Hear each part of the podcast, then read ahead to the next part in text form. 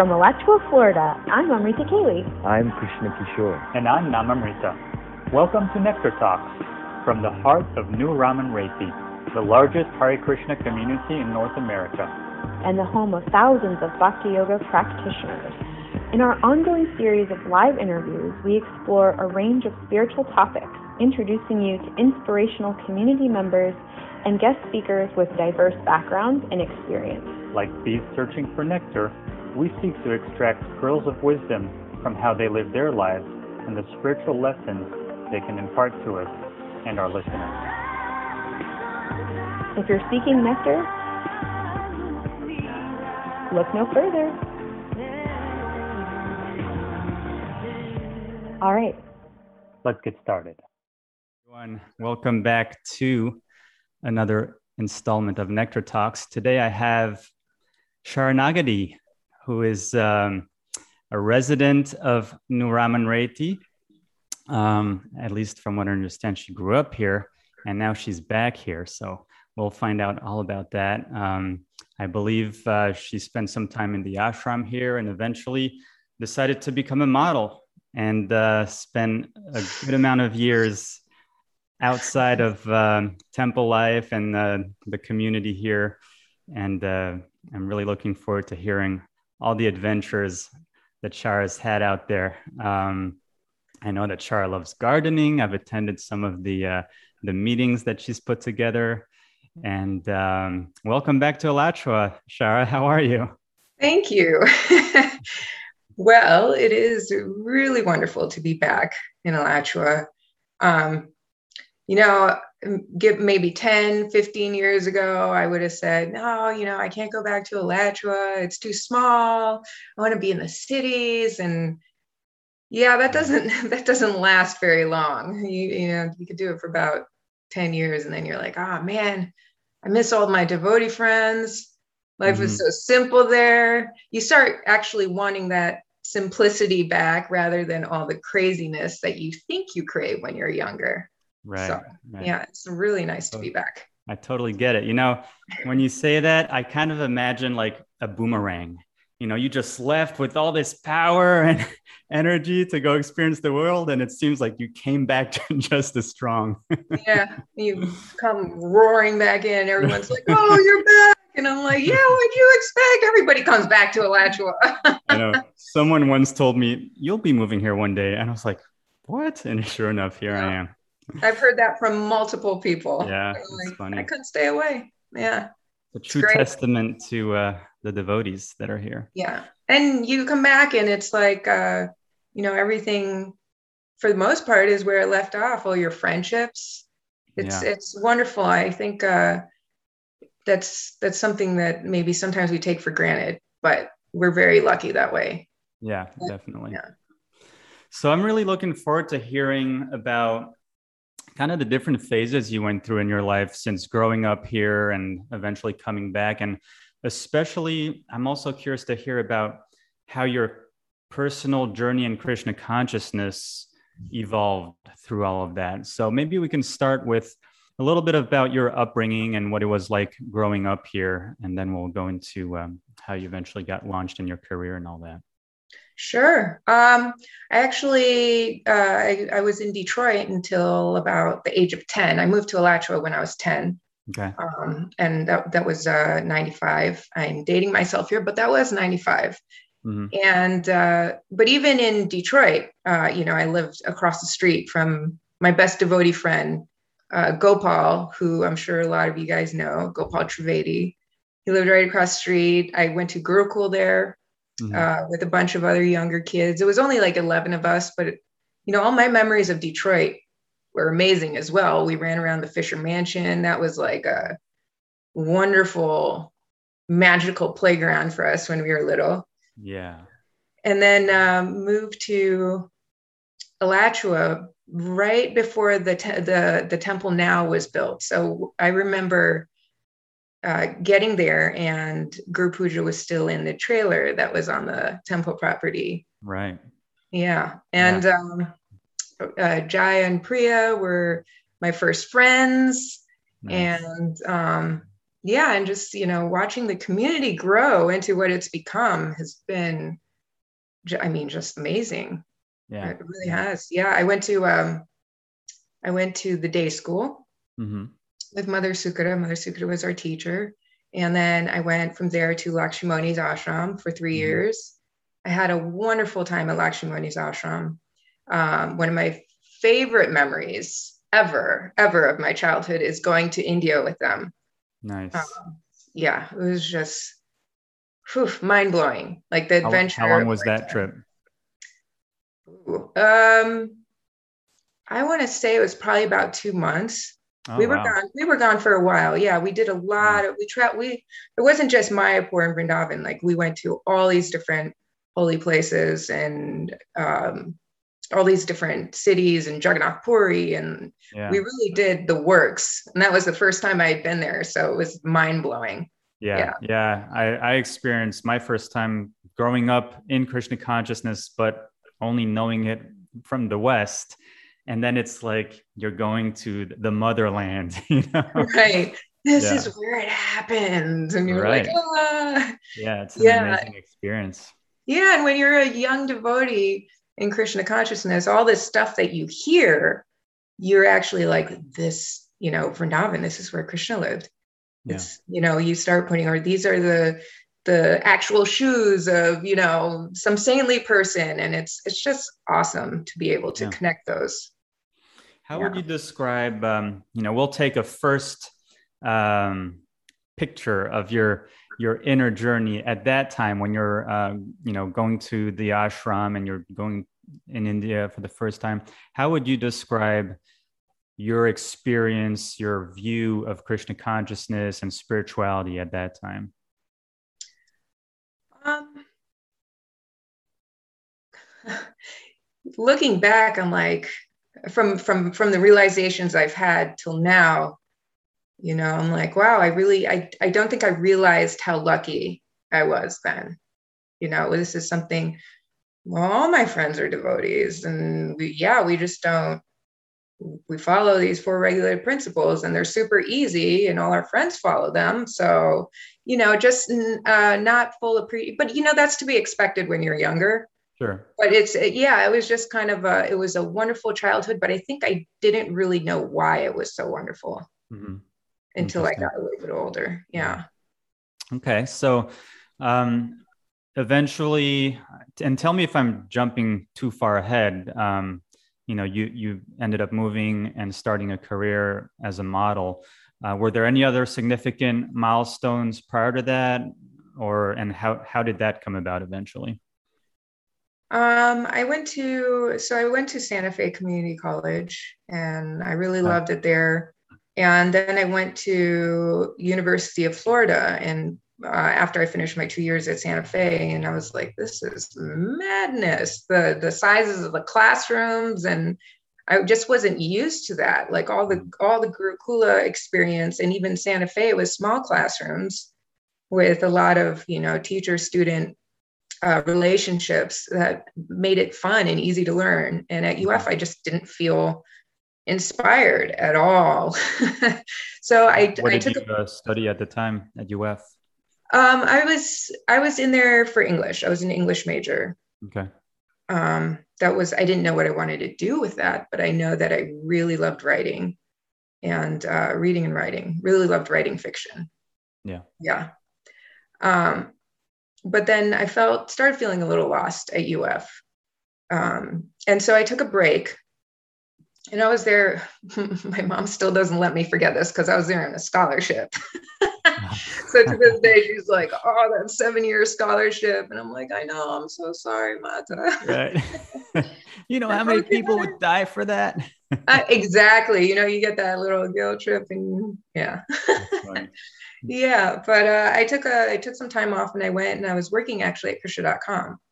Okay. So I was working there for a year. Loved working there. I mean, we had uh, Tamrapani Prabhu yeah. and his wife Loka Shakshini. I got to work mm-hmm. with them and Ija Prabhu. And I mean, that's the best, you know, kind of job you can have is working with devotees and Krishna.com. I I used to come visit from Savannah where I lived, and that was just the spot to go to. I right? loved driving down that dirt road and going to that that double wide and just checking out, At you know, who's the there and what's hanging on the walls, what's for sale. Yeah. yeah, that was a great place to hang out, actually. Yeah, it was, and you really could go in and just kind of talk to people and you know yeah. Nagaraj and Yamaraj Prabhu were in the other room where yeah, you know they're doing BTG, over there. We'd always try to get Yamaraj Prabhu to to start laughing and it was a lot of fun. It was a lot of fun. I have such good memories there. And um yeah, so transitioning out of Alachua. Da, da, da, um, yeah. So tell tell us a little bit about yeah what was the springboard? You know, it was was it the the college experience that just wasn't doing it for you, and you wanted to find a different career way of life? What was it? Yeah, I think I was one of those.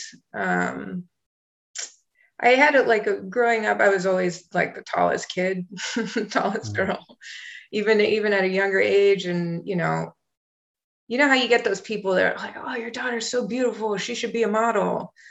And right. it like, you know, when you're younger, you're like, oh wow, well, maybe I can do that. Mm-hmm. so I had that some of that was going on. And then my roommate, uh, Jivana, Jivana Wilhoit, she she uh, she did we lived together. She was my roommate, and we actually worked together at Krishna.com. And she took the, all the stock photos. I was just saying, she's known for always having a camera in her hand. Exactly. great yep. photos. She takes great photos. She's very artistic. Yeah. So we just made a trip to St. Augustine at one point with a bunch of our friends, and we we snuck off at one point and uh, did our own little photo shoot away from everybody else, just for fun. And I ended up I sent sent those pictures in later to a couple of agencies in Miami, and uh, Ford Models was like, "Hey, we like your look. Come down and see us." and so that was kind of the beginning of the end. so uh, I, I went down uh, with my mom, and sorry, sorry, I was muted there.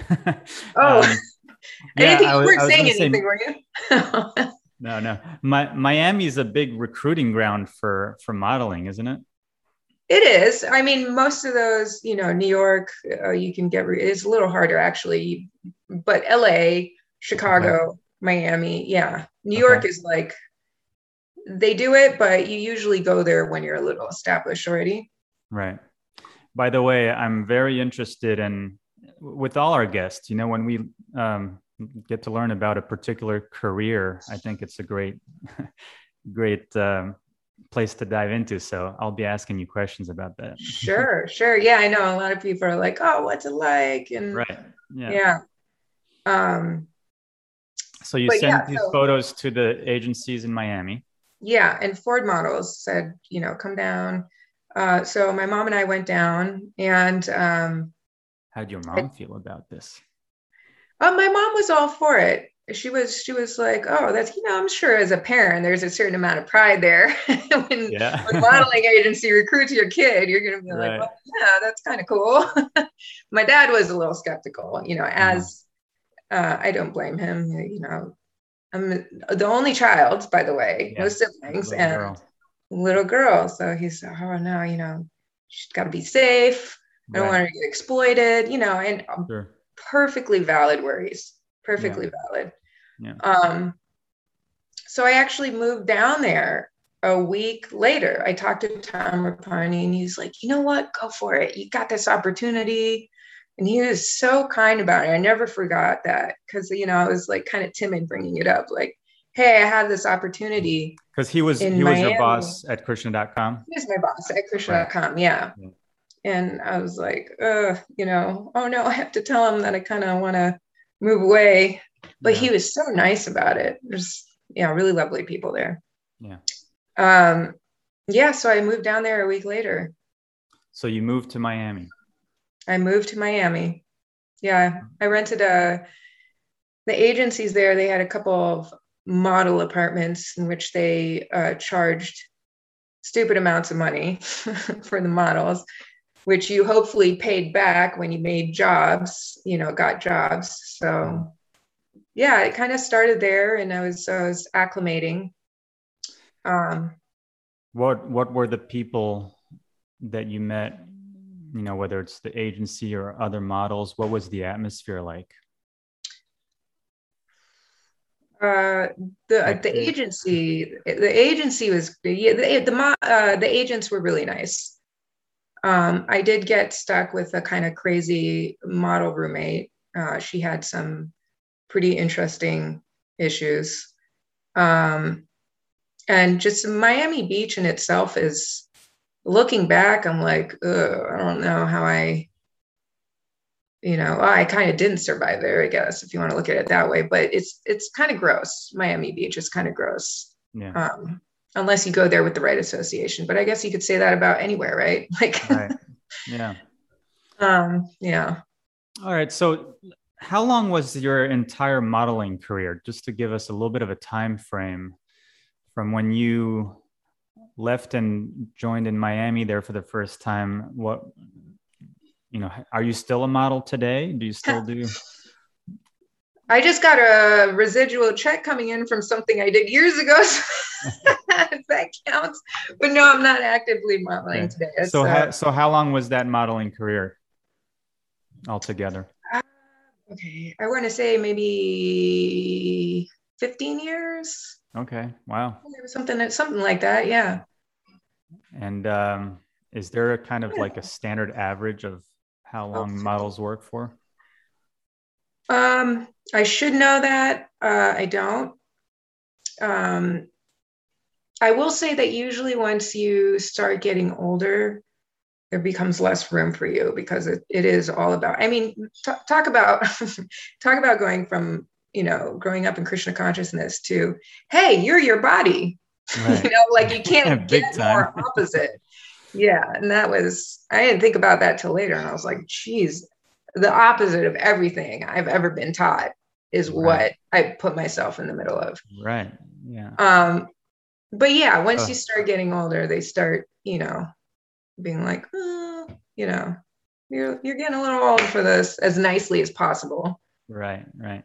Um, trying to frame the discussion here so that we can really get the most out of it. Um, how how did you come to terms with this idea of um, you know you, you're growing up we're not the body and then you're in a career that's completely focused on that? Tell us a little bit more about the uh, the details of that experience. You know did you come to terms with you know this is my job and at the same time um, did you have any negative experiences with people mm. telling you you need to look like this and things like that? Yeah um that's a lot to cover i i i um i did have those experiences of you know i was young so a lot of that I, I did. I mean, I, you know, it's always hard to think I'm not this body. We struggle with that all the time. But when when I was younger, it was definitely easy to slip into that frame of mind. Mm-hmm. You know, oh well, I get paid for this. You know, people judge me on how I look. Right. And so it's you almost don't even think twice about it. You are, you know, for that for that industry, you are your body. right. That's your job is that you're your body. Um, and yeah, I did have, you know, oh, you you need to lose a little bit of weight. Um, to Ford's credit, in the beginning, um, I actually went in with an eating disorder. So stuff started early. Uh, to their credit, they they pulled me aside twice, and they're like, "You look a little sick. You need mm-hmm. to gain some weight." Mm-hmm. And that was actually, I was like, "Whoa." I didn't even know that. I didn't know that they do that. But you know, it is because clients are like, she looks like she's about to keel over. Let's not work wow. with her. so, but I've been all over like at, during the, the 12 to 15 years, whatever the run was, it's, you know, I've gone through the ups and the downs and the weight gains and the weight losses and the, the roller coaster. Yeah. Yeah. Um, where did you go from Miami and what did the model modeling journey look like as far as your progression inside the industry and you know how much travel was involved and yeah, give us a little bit more of an insight you know zooming out and looking back at your career what are all the the big parts of it for someone who doesn't know anything about it Sure. Um, well, in Miami, I was, I, you know, I did pretty well in the beginning. And then I feel like my, uh, my, the fits and starts coincided with me being like smoking cigarettes for the first time and then getting into drinking slowly mm-hmm. because I didn't have any devotee association there. It was all it was all models. Right. You know, they they um they have what they call club promoters that get paid to bring out groups of beautiful girls and in return all the girls drink for free and you know get into these clubs ahead of the line and you feel special and oh my god it's so silly but you know when you're young and impressionable you're sure. like wow this is what i this is what celebrities get to do and right, right. so you get sucked in really mm-hmm. easily and so uh, to my credit i think i spent the first year there no cigarettes and no alcohol mm-hmm. i think definitely no alcohol and then you know and then i started dabbling with that with that association and i started dabbling and we i mean i heard this so much growing up you know association is so important good association is so important. Didn't realize it till later when i looked back and i was like oh man it coincided with the people that i was spending time with. I was my association. Right absolutely. Absolutely yeah, yeah. um give us a little bit more about okay so models party they get in for free. They get drinks for free. It sounds great. On paper it sounds good yeah. Well yeah you paid for it somehow i'm sure. Um, and, we'll, yeah. and we'll probably get into that. But just a little bit more about the career itself. Um, you know what's it like to um, you know what's the nine to five like of a model? You you have a portfolio i'm sure. Um, yeah. how much traveling is is involved and all that. Sure. So it looks a little bit different for everybody. You know, some people do better. Some people stick mainly to one city and just really work the market there. Um, in the beginning, we do uh, test shoots, which is basically you're getting your book started because you're new. You don't have any pictures. So you do a couple test shoots, and those can cost uh, quite a bit of money. But it also, if you have a good agency, it goes kind of on your tab that they take that money out of your jobs that you get later. So you have you get a couple, you know, two test shoots, and then you start going on casting calls. A lot of times, uh, those casting calls are really uh, swamped with people unless you have a request casting call. And that's just you and a couple other people they want to see.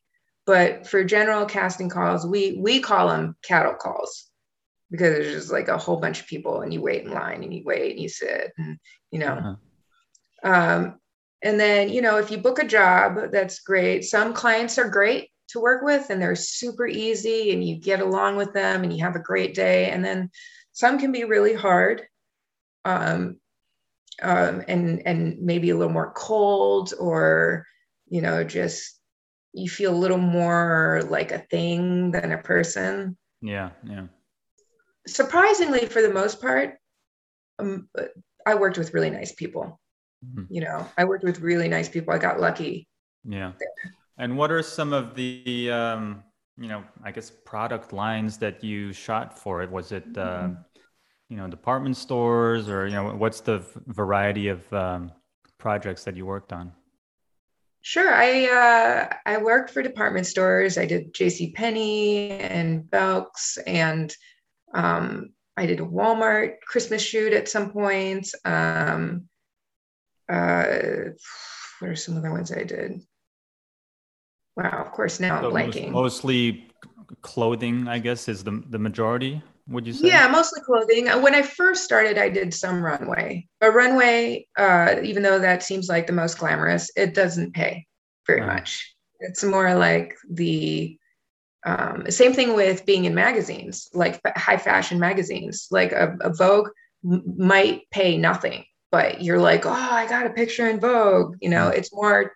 They can do that because people want it so bad. Right. Right. Yeah. But commercial work, that's where where where you smile a lot. Where you're shooting right. for department stores or catalogs, right. that's where the money is. Okay. They want to see that smile and oh, the people can relate to her when they look at her picture. Right. that kind of stuff. Yeah. So, but I've covered, I did a bunch of it, mostly commercial work, which I'm really lucky for, actually. Cool. Yeah. Well, thanks for uh, for sharing a little bit about what that uh, looks like from the inside. Um, yeah, I would like to say real quick that the industry itself, if you treat it as a business, it can be really great. The problem is there's there's a lot of this stuff uh, waiting on the outside mm-hmm. that's really enticing, like the clubbing, and everybody wants the pretty people, the models out. The business itself is a business. It's everything that's on the outskirts that's yeah, a little that, more evil. That makes sense. Yeah. Would you would you recommend this career to uh, to a younger a younger person like you? No. No. no. Um, especially i feel like if someone is is pretty intelligent they they wouldn't get very much satisfaction out of it mm-hmm. uh, a lot of my time spent doing it the the paychecks were great but a lot of it was like oh my god this is really shallow you know a lot of small talk about right nothing and it's yeah. very draining doing that yeah. yeah. All right. So, second snapshot at your Krishna consciousness. You're in the middle of your yes. modeling career. And uh, what was your experience of KC at that time? Oh, man. I just kind of, I, I can say I, I went off the deep end for a bit. I did. I went, uh, that, and I mean, that, I mean, internally, I'm not talking what internally. practice like, yeah, sure. just internally, you know, what, how did you live your Krishna consciousness internally at that time? Because I know, you know, was, I was in college and I was in the middle of a dance club and I'm just chanting Hare Krishna, thinking, "What am I doing here?" You know? mm. so, I had those moments. Yeah, I had those moments later. I think when um, my Krishna consciousness that was very dormant was mm-hmm. just kind of like waiting to reappear but I, right. I wasn't i wasn't too active about it until later when I was in real distress. And that's when, you know, a lot of times that's when people turn to Krishna. Right. You're like, I can't take this anymore. Krishna, I need help. Yeah. Yeah. And that's Did you ever have like, you know, even just like a little check in, you know, uh, even if it's dormant, you know, were there moments where you might speak to, you know, Krishna and say, Hey, remember me or something like that? Um, yeah, there were, there were, there were some prayers there were yeah. some prayers there there was uh and uh, my parents you know if you have good parents you have you have some hope and i have good parents so they would you know they were my reminder of krishna mm-hmm. and it was really nice it was kind of like whenever i'd go visit them no matter how deep into my you know addictions i was or whatever i was into I, I would see the deities at their house and be mm like, oh yeah, oh yeah. These like yeah. nice memories would come back, and right. And if a, if a friend reached out on Facebook, like, oh man, I remember the memories I had at the temple with that person, and and they were all good. They were those were all the happy things that I remembered. Yeah. Great, great. Yeah, that's really insightful. You know to to hear the different part of that journey. So all right, tell us a little bit about, you know, what might have eventually driven you to start thinking, okay, I, I got to move back or I got to, I want to come mm-hmm. back to Krishna consciousness. What, how did that develop? Was it based on your cur- career reaching its length based on your age or were, were there experiences that were, you know, kind of the springboard for that? Oh yeah. Um, I straight up found out, figured out pretty quick that I was an alcoholic. Mm-hmm. Once I uh, once I started drinking, I was like off to the races, and I figured that out. Or I I um, that type of alcohol, like I there there are two types I feel, and and that one you start drinking and you can't stop from the beginning from the beginning of your drinking career and then there's the one who gradually builds up to being that that kind of drinker Okay. Mine was pretty immediate. Yeah. Um, I didn't know at the beginning I was an alcoholic, but I was from the very beginning. It wasn't a buildup. Mm-hmm. Yeah. And um, so that continued, and um, I got into other, uh, you know, I alcohol is the gateway drug. I don't care what anybody says. it's really like everything goes along after that. You know, you do dumb, you make bad decisions. Right. Um, drinking. So that threw a wrench into everything. I was trying to balance that. But then, and in the beginning, it was, I could balance it, but not for long. You know, I was like, oh, four hours of sleep after going out last night. I'm fine. I'll go do this photo shoot. But it quickly deteriorated that way. And mm-hmm. I was, I was not able to keep it up. Um, I would, I would later I would start blowing off casting calls in my agency. And this is by then I was in Chicago, actually.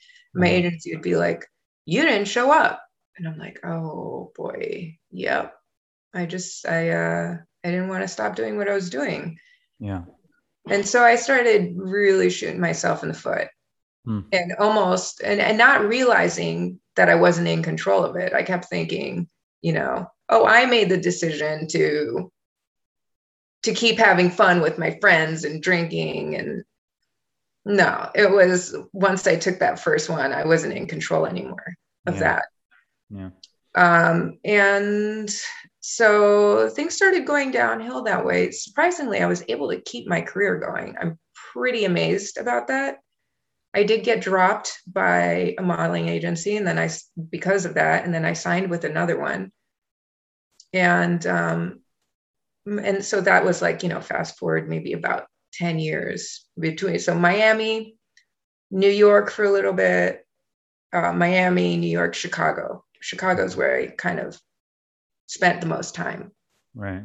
So what are your responsibilities to an agency that they would drop you? So yeah so um, they gave me a couple of you know they give me three strikes and you're out kind of thing. Like yeah. I got a couple of those and made excuse you you lie and you make excuses of why you couldn't go. Oh, I'm not feeling well, you know, whatever, whatever it is, or my dog this, my car that. those are clear signs of somebody who probably has a problem. um, and uh, yeah, they they were just like, you know what? They and they weren't nice about it either they were like, "Oh, I'm so sorry, sweetie. We have to let you go. You're just not keeping on." I got an earful, which, you know, looking back, was probably pretty fair. Yeah. Yeah. And so, I'm, I'm really glad that happened. Yeah. How did you um how did you process that getting dropped? You know, what did it mean for you and you know? I think that was the beginning of when I started thinking, maybe something's wrong here. Mm-hmm. Um, I wish I would have been a little smarter and realized it before that, but that was that was a good a good message for me. Yeah. yeah. It, it it it got the ball rolling. It didn't. I didn't quit then, uh, but it got the ball rolling for me to be like, well, if I would have just, you know, done things right, like why couldn't I just do things right? And I would have still been with them. So it was good. It was good for me. I just want to say first of all, thank you so much for being so vulnerable and, and sharing so honestly. I, I really appreciate it. Um, so what uh, what was the next the next um, milestone in your um, I don't know recovery or whatever oh, you want to call it? You know? yeah, uh, yeah. Um, well, there was there was someone I saw somebody uh, out. I made a friend, you know, when you when you're drinking and you're going out to these places and you know everybody because you've been living there for a while and you know the bouncers and the owners and so you end up hanging out with the same people that are doing the same things as you are because you naturally gravitate towards each other. Right. And and so I made this one friend and he and i would get in trouble with him all the time like you know alcohol and other things mm-hmm. and um and then uh it, i would go through my and then i started trying to here and there you know i'm gonna not drink for a week or and then i started realizing how much willpower i did not have and how much control i did not have over mm. alcohol yeah and then one day i ran into this person i would say maybe a year later where i was out again and he's a nightlife photographer so he takes pictures for these clubs and they get to post how, how much people are having fun right. fun out while they're out. And he was like he uh, you know he was like hey just you know i'm sober. And i was like what because the last time i saw What's you that? well, yeah exactly people do that and uh and that planted the seed and uh uh so i was like oh well, that's kind of you know that's kind of cool and then a couple weeks later i think i went through I just I went through like another binge phase at some point. It was just getting so miserable. I mean, it had been miserable for a while, but it was really starting to get to the bottom. Right. And I think what happened, and I'll never know because I didn't go to a hospital or anything, but I think I detoxed on my own for like three days. And it was kind of like being in hell. wow. And but after, so, but you did that on on your own purposely on my own yeah. i mean I, I i couldn't really move so it was purposefully but it was also i didn't really have a choice i was wow. just like i can't i can't function and it yeah. was for three days that i was in and out of sleep and just like mm-hmm. sweating excessively and looking back i was after, afterwards i was like that had to have been a detox wow it was that was probably pretty dangerous to do by myself yeah. And I, I remembered that this friend of mine, Tyler, he was sober. And I, I, I texted him and I'm like, Tyler, I think I just detoxed um, on my own. And it was really, really horrible. And he's like, you know what? You know, I go to these meetings, right? I think you should uh, maybe come check one out with me sometime. You might like it. Mm-hmm. And that was the that was kind of when the clouds started parting a little bit and and there was like a little bit of light at the end of the tunnel. I yeah. had no idea before that that there were um, uh, recovery meetings. Mm-hmm. I had mm-hmm. no idea because yeah. that's something I never had to deal with. I mean, growing right. up as a devotee, just didn't even drink. Like drinking didn't even cross my mind. Yeah. So, and I'm like, really? That they have? I was so naive to that. Right. And um, Ah, so we so learn we, as we grow up and go through life. oh my god! And looking back, you're like, why didn't I know that when I was, you know, when I really needed it or when I was younger? But everything happens the way it does for a reason. Yeah. So I'm sure that was a really um, helpful association to be in in a group like that. Yeah. Yeah, that's uh, yeah. Association is everything again. Yeah. Yeah, and especially when it's with people who are going through the, the same uh, struggles or you know, can relate to what you're what you're dealing with that goes along yeah the, yeah when you're in a in a room full of people that are trying to be better that is pretty amazing. Yeah. Um, because up till then i was around people that were trying to be their worst basically. Right, right. And and you know got swept up in that but this was a whole new eye-opening experience for me. And it was so like i would get goosebumps in in those meetings like mm. wow it's like inspired and also hearing all these stories that were just way worse than mine like in and out of the hospital 20 you times feel so bad about yourself after that yeah but but but all the same suffering there. Like everybody's suffering. Right. It didn't right. matter, you know, what experience you had. Everyone was just trying to get out of it, trying to get out of that suffering. Yeah. Yeah, that's really powerful that uh, in recovery groups, you're really hanging out with people who are in a way the, the highest people you'd want to hang out with because they're really trying to become better and they're doing something yeah. very tangible about it and uh, yeah just yeah. that uh, the synergy that comes from hanging out with others who are doing the same thing is very powerful yeah and and you know um, a lot of of the books that we would read from is God is God centered or higher power. Right. So I would just be like, oh, Krishna. Mm-hmm. Totally. and and they tell you, you know, it's even if you're not super spiritual, whoever you feel like your higher power is, you know, could be yeah. make it whoever you want, but it's something higher than you are because very clearly you are not in control. I was like, wow, that is true. You know, yeah. we can't control this. Do you think, um, as a society, we should have our own recovery groups, or are they just as fine as they are mentioning mm. God as a higher power? Or do you think there's a benefit to doing something like that with all devotees who are going through the same thing and who really see that higher power as Krishna? I am so glad that you asked me that. Um, I don't know if it has to be just devotees. Um, there is something nice about maybe talking to somebody who doesn't know you. You know, you feel a little more free to really right. dive down about experiences that might be really uncomfortable. Like you wouldn't necessarily want your therapist to be your next door neighbor, your Hare Krishna next door neighbor.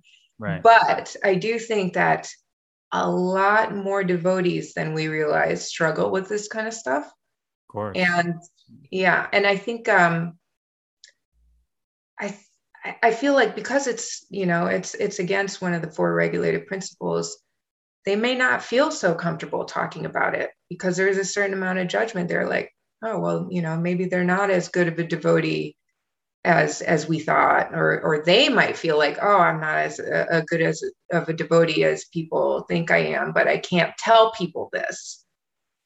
And um, i think we need to get over that because yeah. It, that's a problem. it's a problem and and this this stuff affects it, uh, anybody. That you can be the most religious person you can be the most atheistic person you can be poor you can be rich like this addictive person personality it's um, scientists still don't know exactly how it comes about. We know that it, it seems like it's a bit genetic, but like we all have alcoholics in our family. like it's right. not a, you know. And most devotees joined because they were hippies. yeah, and who knows what's in our, our you know, you know, our what our ancestors dealt with, like, right. and we just some of us find out that we have this this issue that we can't really deal with that well and it's not our fault Right. But it's something that we should be, people should feel comfortable asking for help about yeah. and knowing that it's not their fault. Yeah. No, I, yeah. I totally agree. You know, some people have just an addictive nature. Um, I, I feel like I'm like that. And, uh, but I really, uh, to me, it's, it's a big deal that, um, I hope as, you know, the next generations of devotees come about and we keep making Krishna consciousness and ISKCON better um, throughout the years, that, yeah, we can break down this. I think it's just unintentional that somehow we've gotten into a place where yeah.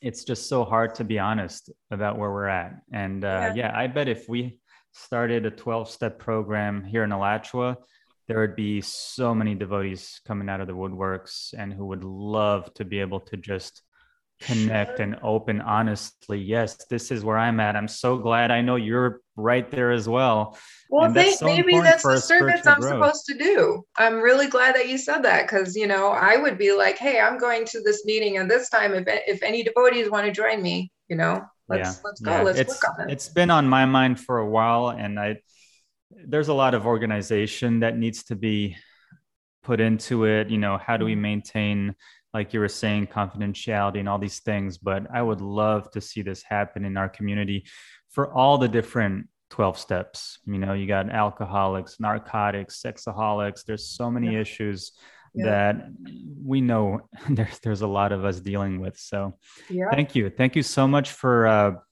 sharing your experience and opening up this topic. And I hope our our listeners will uh, um, relate and uh, maybe that's something that we can start working on uh, eventually for our, our, community. You know this is the largest hare krishna community in north america. We have so many areas that we can just be pioneers in and uh, yeah. uh, i think this one would be a great one too yeah and and who, who knows? It could uh it saves lives and it saves sanity and you know it uh, it saved my life. Yeah. Um well krishna consciousness saved my life but this brought me back to it. So right. yeah. Awesome. Yeah so maybe tell us a little bit about the return and um you know what what was it like to um come back to this community? Uh, to maybe tell us a little bit more about how that happened that you came back. Um, also i met your husband doug who's yeah. absolutely lovely and uh, you know you met you met him while you were out on, on your career so tell us yeah. a little bit about um, yeah let's talk about doug a little bit and by the way i'm I'm trying to get him on the show. I think he yeah. would have a wonderful story to share with us as well. Yeah. Um, but yeah, you two are married, um, and six um, years just passed. Yeah. Six years. That's great. Congratulations. Thank you. um, tell me a little bit about how you met, and eventually how you decided to move back to Alachua. Sure. Um, so in uh, in Chicago, um, after I got uh, sober um, and stayed sober. There was there was I had a week where I tried to stay sober and then went out and was like I can handle this and relapsed. And then after that I stayed sober. Okay. Um, and and that's been it's been uh, nine years just passed. So I've been sober for nine years. That is amazing. Literally one day at a time. That's and it, it will be that like that for the rest of my life. Mm-hmm. But um, I have really good association now, so that helps. Um, so I met Doug. Do you, do you, continue those those meetings with with the recovery group, or is that something that you don't need to do anymore? No, that's uh, I would I would say that's something that should always be done. Um, mm-hmm. I haven't. I've I've been kind of lax about it since COVID and everything. Right. I'm sure though that there are Zoom uh, meetings that you can do which is actually really cool. I haven't done any, but I'm guessing you don't have to have your face there. You know what I mean? Like, I bet you could really anonymous. If anyone hears this and is, you know, and is curious about it, I'm sure you can find a Zoom meeting online that you can listen in on without showing showing your face or your you know people don't have to know it's you yeah, so that's that's great that's yeah um, but uh, I, I i will start going back um, probably pretty soon now that things are clearing up a little bit. Yeah. Okay. Um, yeah. So, so, yeah. So you were in Chicago. So I was in Chicago. Um, by then, I had a little boutique uh, um, in the Ukrainian village area, and I had been. I think I was sober for about a year or a little more than a year, and I was like, man, it is really hard to meet people if you don't want to meet them at bars or clubs or you know you're in a big city but it can feel super lonely and it's like where do you you know where do you meet someone nice right it's just it's just hard in general mm-hmm. and i wasn't around um are, you know there's a nice temple there but not really many people my age or a little bit older um so i i actually went on match.com I was like, yeah, I was like, people pay for this. So there might be someone who's a little more serious on here. Yeah. And uh, let's just see what happens. So I was busy with my with my um, boutique. Uh, and uh, this is clothing, like a your own clothing line, or what was, yeah, what was so that all about? Yeah, so I was the one that was always in the store. I had my mom uh, shopping for it while she was overseas. So we get really cool stuff in from like Nepal and Thailand and like okay. colorful, you know, scarves and hats and rugs and kind of a little bit of everything. Whatever we thought was interesting, we're like, let's put it in there. nice. Yeah, and it was a lot of fun. Cool. It was a lot of fun. Um, but it did get lonely because I was the only one in there all the time. And I'm like, Ugh. Right. Um, I had friends that would stop in every now and then, but uh, so yeah, so I signed up on Match and I'm like, let's see what happens. A lot of weirdos out there. There's so, so many, I've never so used it. All right, fill me in. How um, do you set up the criteria? Is it one of those swipe left, swipe right? I know nothing. No, no, no, no, no, no, no Tinder, no not, Tinder not here. That. Okay, that's that's more of a. I feel like that's more of a a hookup thing because you can see who's in your area like i see okay radius which is really creepy honestly tinder and and yeah and yes no and come on that's just based on looks let's be honest the uh, swipe left swipe right. Right right okay so match.com you're look there's like a, pro, a profile and yeah you fill out questions and what it does is it tries to match you with other people so i was, I, see. Uh, I was a vegetarian then Mm-hmm. and vegan now. I don't eat meat now, but as a vegetarian, that, that now I'm back weird. to eating meat. no, I had to make that clear because that sounded weird. As a vegetarian, still a vegetarian then, and so it will it will try to find other people who are vegetarian. Or I don't drink, so right. try to match me with other people. So you fill out this questionnaire, I and see. I think it's actually kind of brilliant because yeah. you want to meet like-minded people. Like-minded people is is what's probably going to last a lot longer right. than oh man i have to you know i i had been there with the boyfriends who ate meat and it's a disaster. It didn't go well. Um so yeah so match and uh, a lot of terrible responses um, which i've just ignored and then so I even though there was the criteria what made them bad responses? If they they still met the criteria i guess right well, we got we yeah we would probably get matched, and um, my personal criteria was if you cannot write English properly or use proper grammar, I don't want to talk to you because you know you know. Uh, hey, what up? No grammar. Right. Everything's spelled wrong. Right. No, no capitalization. And where's that going to go? Let's be honest. What up? What, you know. Right what up, girl? no, no. But then, uh, then here we have my lovely future husband, who's working at the University of Chicago uh, in astrophysics. He has his PhD in astrophysics. So I'm like, mm-hmm. okay, well, he's definitely got brains. Probably a little nerdy. That's cool. I can deal with that. Right. um, but he can he can write a really type out a he's a good writer. And I was like, okay, well, um, well, I'll meet up with him and uh, and and I met up with him in a, a, coffee little coffee place that was in a grocery store near to near the store, and um, yeah, and it was it pretty cool. Out.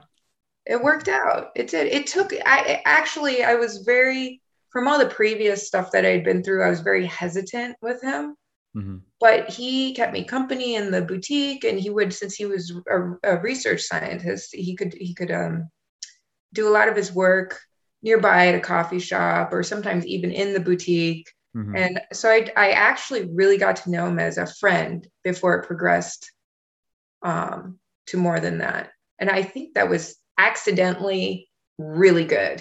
Yeah. Like I wasn't thinking of it that way, but it, it it happened that way, and I was like, man, he has a lot of like he he has a lot of devotional qualities.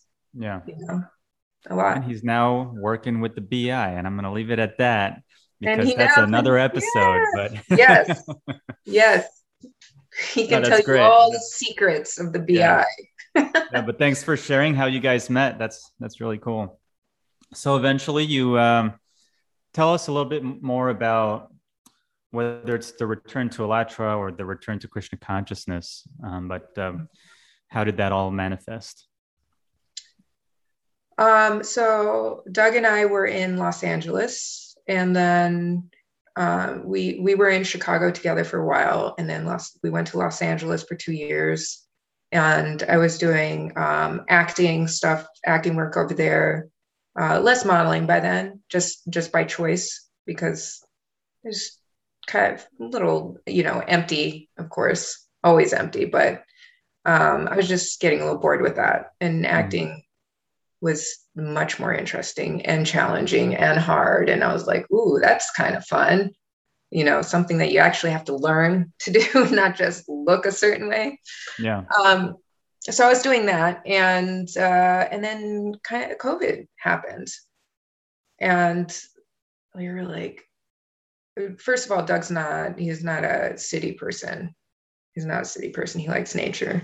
Mm-hmm. And by then I was getting a little tired of the cities because I'd been in them for quite a while. And they, they, you know, I still, uh, I love this. I love New York. I would always love to go there, but um, living maybe not so much anymore. You know, now that I'm a little older. Right. Um, and COVID hit, and we had been talking about Alachua by then, and that was kind of our sign to move back. Okay. And my parents were just building a house, and they were like, "Come stay with us," you mm-hmm. know, even if you or come stay with us and see if you like it here.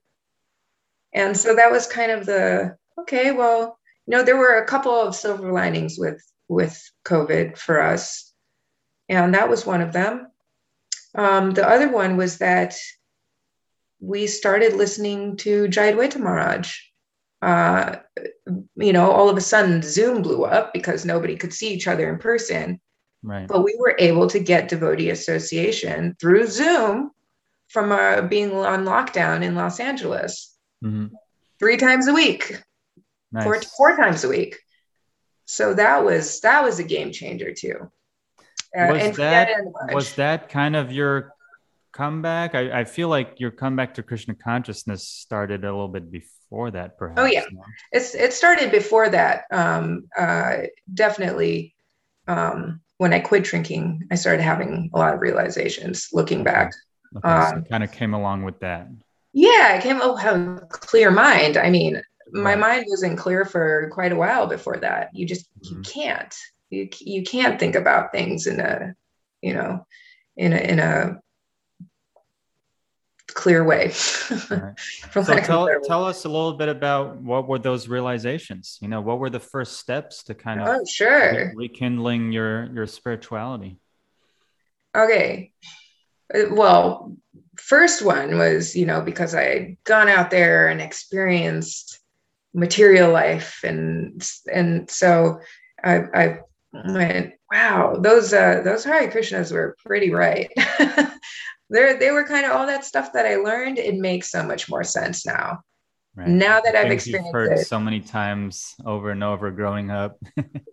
yeah, well, then I experienced them, and you know, there we hear that there are different levels of intelligence, and mine is on the lower end, where apparently I have to experience stuff to for it to make sense to me. And I did experience it. And I was, I'm really grateful that I experienced it because that, I mean, I looked at Krishna consciousness in a whole new light after that. Um, yeah, I was. So that uh, was, that was, yeah. So you could understand kind of your lessons from childhood, how they made so much more sense coming at it from experience um, what else might have happened between that and listening to Jayadvaita Swami three times a week? Well, what was the span? Would you say um, from when? How many you, years or?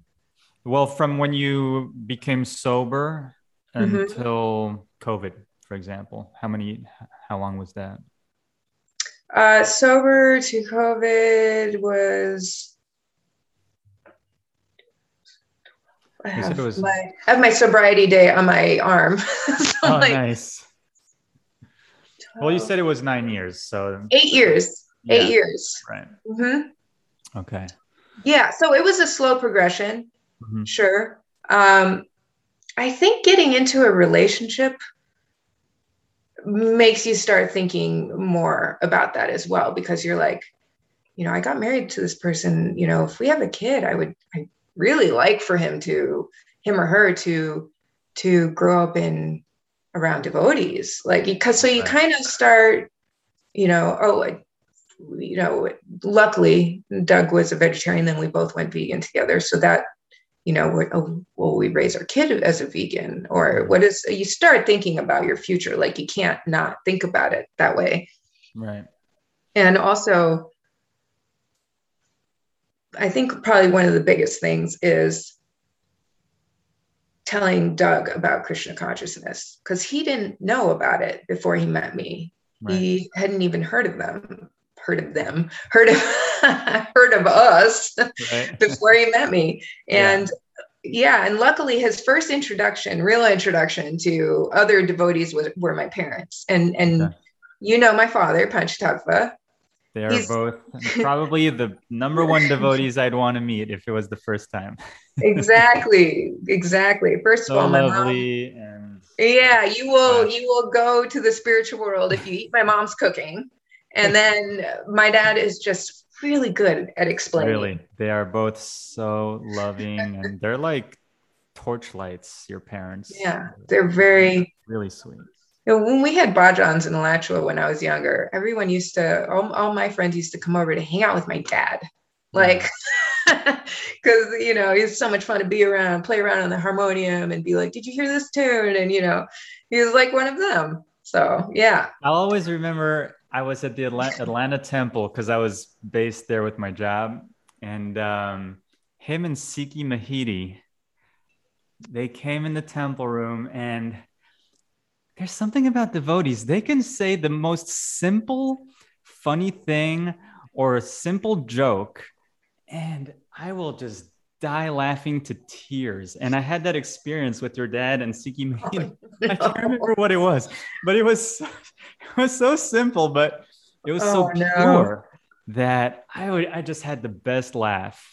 You know, and uh, that's oh, something oh, no. I experience with the, you know, true devotees. They can, man, they can just bring out laughter out of something so simple. It doesn't have to be some raunchy joke, and right, have yeah. so much fun with it.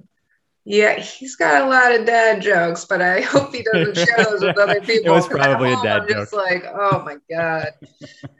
but it does. I mean, yeah, it does say something. Like we've been, uh, Doug and I have been staying. Uh, we're at my parents right now. We've been staying here for a year. It wasn't planned that way. We didn't think we'd be staying with them for that long. But I mean, they're so great that it's easy to live with them you know they're happy to have us here and we're happy to be around them and it's a noisy household and we have a lot of fun. Right. and doug is just like who are these crazy people? Yeah. but you know krishna consciousness is fun. Devotees are fun. yeah. No and it's nice that um you know I, I can understand how that would have come out for you even more as you met doug and he's not a devotee and obviously you're going to share with him this super massive part of your life. And he's asking me questions where I'm like, I need to start reading again. Right. you know, I want to give him the right answers. And and so, so actually sometimes we we'd call my dad up and put him on speaker and be like, what does the Bhagavad Gita say about blah blah blah again? And you know, so it was a nice. slow introduction and and and a rekindling for me, which was really nice. And and a, yeah, well, Krishna consciousness makes the most sense to me. So, you know, I'm going to share it with Doug, who's asking me all these questions. Yeah, that's great. Yeah. Um, what would you say is one of the most prominent realizations for you in as far as Krishna consciousness when you look at the journey you've been through with, you know, traveling and going through this career and kind of coming back to Krishna consciousness? What's one of the most potent realizations that you've had? Many, but um, many. Uh, I would say one of the one of the uh, most important ones is, it, and this only I only really understood this about a year ago and we were still in yeah about a year and a half ago we were still in los angeles right before we moved to alachua and um, it was during um, a class with Jayadvaita Maharaj, a Zoom class.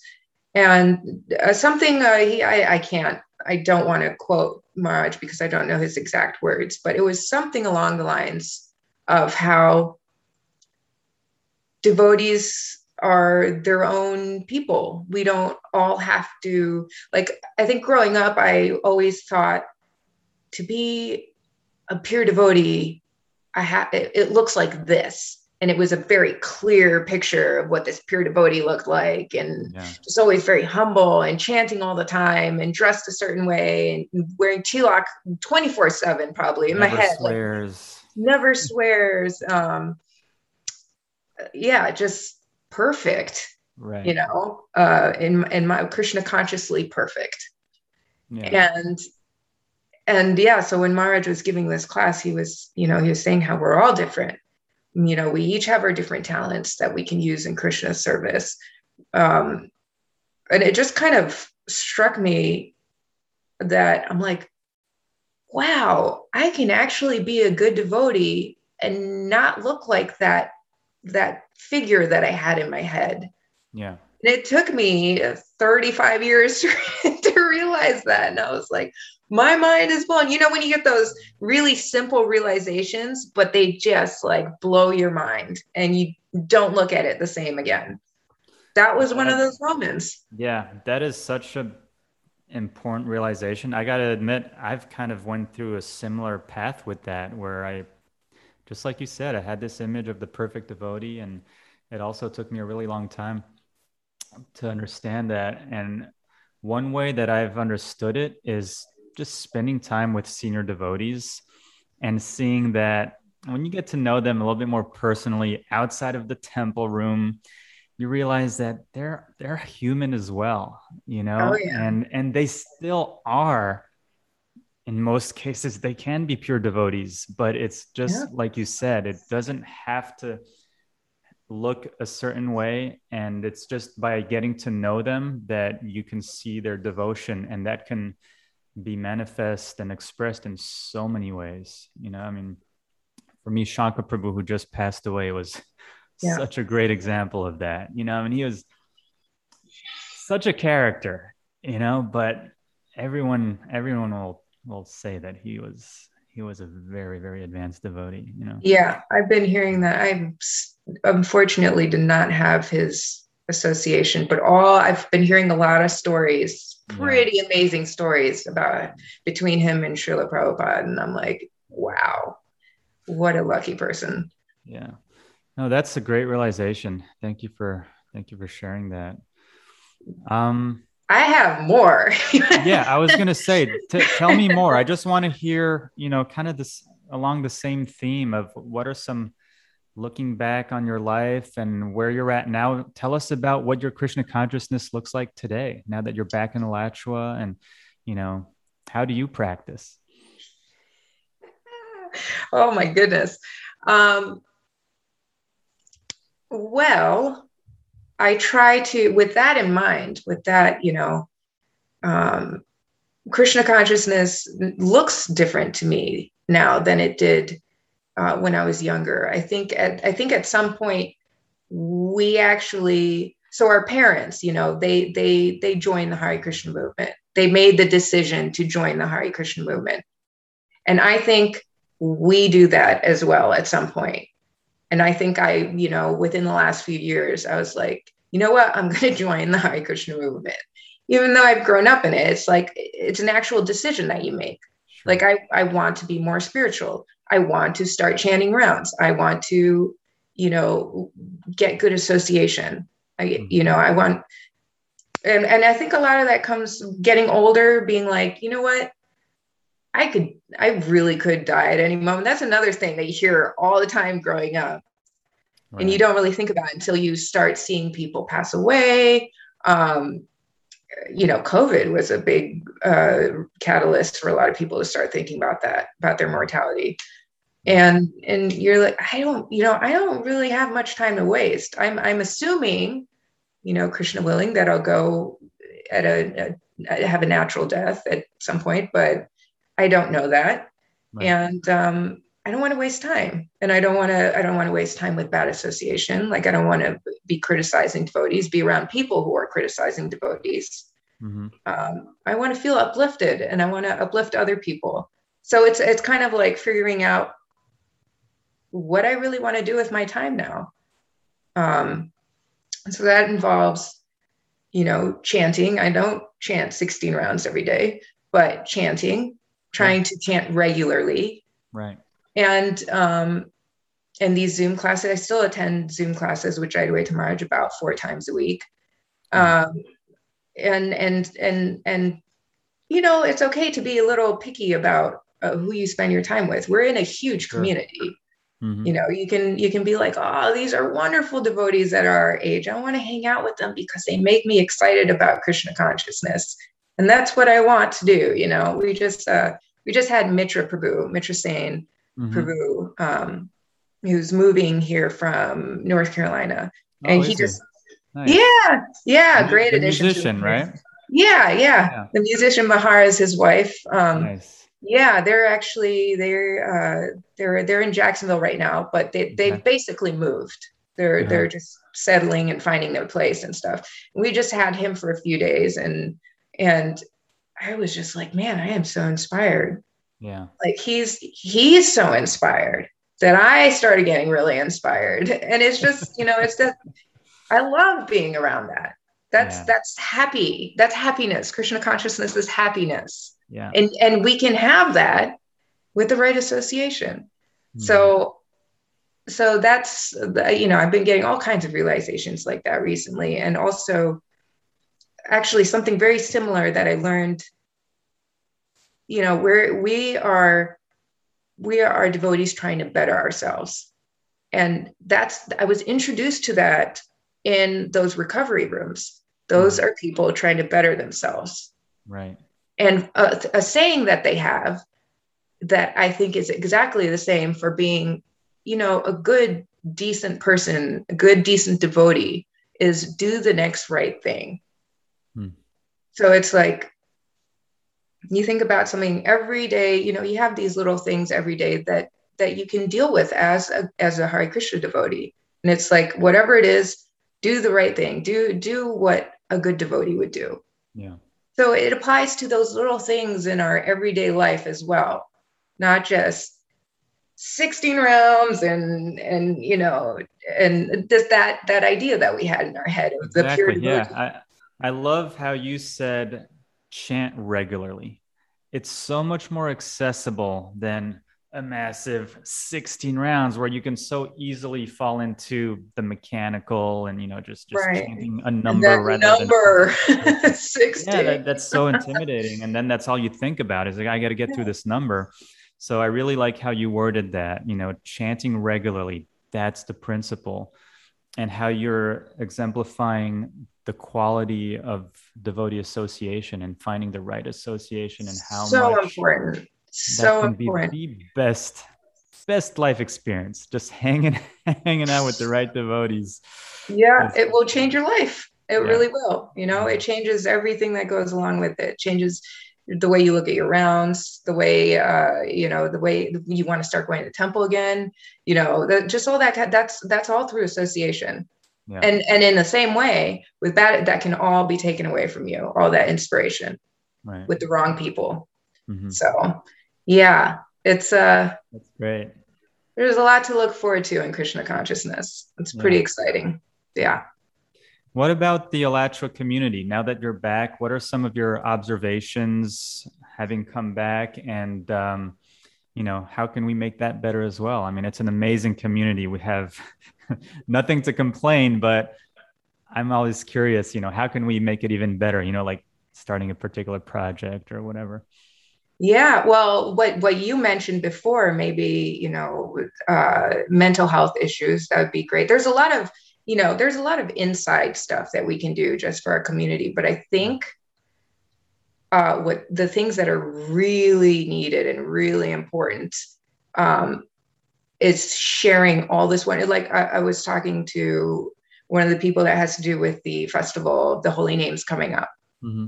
And i'm like this is amazing. I love that the the youth the second generation we're not exactly youth anymore the second generation are you know are, are putting this on and it's so inspiring and everything. We need to share that with people who are who aren't devotees. Like you know that's that's for us. That is for us.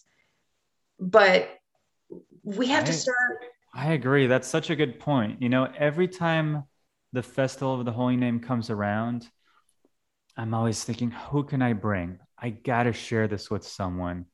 So yeah, you're you're saying some kind of platform to help promote it outside of the community. Is well, that what you mean? Well, I asked, I you know, I asked him, um, you know, what what about putting flyers around UF? Like there are so many young people who are mm-hmm. open minded and just and right now is a really good time where people are extremely open-minded and into compassion and into yeah. veganism more than ever and vegetarianism and and be kind to each other um, but you know i the the feeling that I got was that the Festival of the Holy Names is really just for the devotees, and that's fine. You know, there we have things just for devotees, but we have to create things that are for other people as well. And I think that's happening with the Krishna House, right? Um, which I need to start helping out over there because I think it's so. In my head, I'm like, imagine if devotees didn't go out and and my dad didn't run into them. Right. I wouldn't be here. Oh, sorry. No problem. You want to take it? No, no, it's my dad, and he's probably in the other room. So put him on. Put him on. put him on. Put him on speaker. Oh, we're just talking about you, Prabhu. we're saying all the nice things. Um, but yeah, there's there's Krishna House, and there there's you know um, uh, uh, distributing prasadam at UF, and yeah. I, I think I heard Santa Fe too. I'm not sure, but yeah, they do Krishna lunch at Santa Fe that stuff is important and it sticks with people and that's how you make devotees we're getting older. What happens when, you know, it's just our kid, like, we can't let this up. We've got our uh, Prabhupada disciples kind of going one by one now. Yeah. Like, we have to start thinking about the future. Right. And also, if we enjoy this Krishna consciousness so much, why wouldn't we want to share it with other people? Right. It just, it doesn't, you know, you have to share it. I love where your heart is at, and uh, yeah, I'm I'm all about it. I hope we can get to that next step. I think for a long time we've been main trying to maintain what was established by the first generation devotees, and then it was putting out fires and you know trying right. to mend you know mistakes and that kind of thing learning curve and, yep. and um, and I think we are doing a pretty good job in this community with, um, yeah, our our own nurturing with different festivals and all that. But I agree. Um, I think it would be great to find some really innovative ways to to start sharing what what we have and you know Prabhupada's mission. One more thought on that too. I think it's really important for us to do it. Young people will be attracted to the energy of other young people yeah you know it's not so and that's that's what our parents experienced they joined when they were what 18 20 and it, and it was because other devotees were 18 20 and they're like oh yeah and just the energy we yeah. can't it, you know we have wonderful book distributors and and preachers right now that are a little older and that's great they're they're the ones that are really upholding what Srila Prabhupada wanted right now but if we got a, a group of young people doing this, I can only imagine that non young non devotees out there would be like, "Whoa, what are these guys doing? that looks like fun."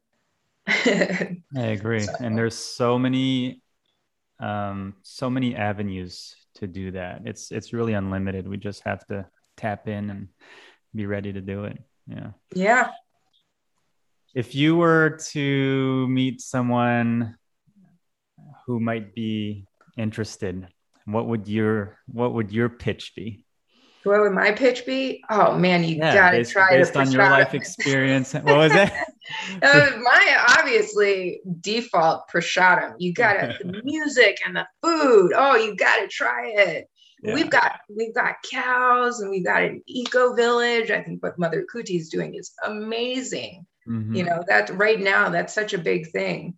Uh, yeah. And uh, I think it's just more how do we let more people know about these things? Right. You know, it's there. We just have to find a way to bring people to it. Yeah. So, um, but yeah, I would say, you know, Sunday free food on Sundays, and that's pretty good. Um, it's so funny uh, Mitra Prabhu was telling us a story about a book distributor. I think it was Adi Karta Prabhu. Who mm-hmm. he was he was uh, the the way that he would approach people with a book is say, "Hey, you look pretty intelligent. Why don't you check this book out?" nice. And I was like, "Huh, I wonder if you know." Just like my mind started going like, "Simple as hey, that." You look pretty intelligent. You got to try this food. Right. but you know, just kind of I don't know if I could get. He has a British accent. He's really charming, so that's his thing. but yeah, you know, just kind of lighthearted and happy. People are attracted to the fact that devotees are so bright and happy. Yeah, that's, that's true. That's what it is. My dad says he's like, well, "What are they so happy about? I got to find out." So, yeah, I forget who it was, but not too long ago, I was hearing how important it is to arrange our life in a way that we can practice Krishna consciousness happily. You know, the chant, oh, that's what it was. It was chant and be happy. I think it was maybe Chaitanya Charan Prabhu. How chant and be happy can mean two things. It means chant and you'll become happy, mm-hmm. or chant and do what you got to do to be happy. Happy. and, and that definitely goes actually, a long way to help. Yeah, you can actually have both of those. Right. You can chant, be happy, and you can chant and also do everything else to be happy in Krishna consciousness. Yeah, exactly. That's pretty great. I like that. Yeah, no, it's a good approach to uh yeah, how mental health is super important. You know, we got to yeah ourselves. So. Yeah. Shara, thank you so much. This was really a great discussion, and I'm so happy that you accepted to come on the show and um, get insights into not only your career but your personal journey. Thank you so much for sharing such details about your experience. Um, I think it really goes a long way, and it's you're you're setting a really beautiful example of what I think we should all be able to do in sharing our personal journeys and inspire inspire each other by just being honest and um, staying motivated in our in our Krishna consciousness. Are there any parting words you'd like to share with uh, our listeners? Oh, it's just it's always a work in progress, and uh, and one day at a time. Absolutely, I yeah. like that. And if anybody wants to talk to me about anything, they can feel free to reach out to me. Okay, great. We'll put uh I guess you're on Facebook, I'm sure. Yeah, I'm on Facebook and they can reach out to you or Sounds yeah. good. All right, Sharanagati, thank you so much. All right. Thank you, Nama. Thank you for asking me to be here. It's a, it's a big honor. Our pleasure. Haribol. Haribol.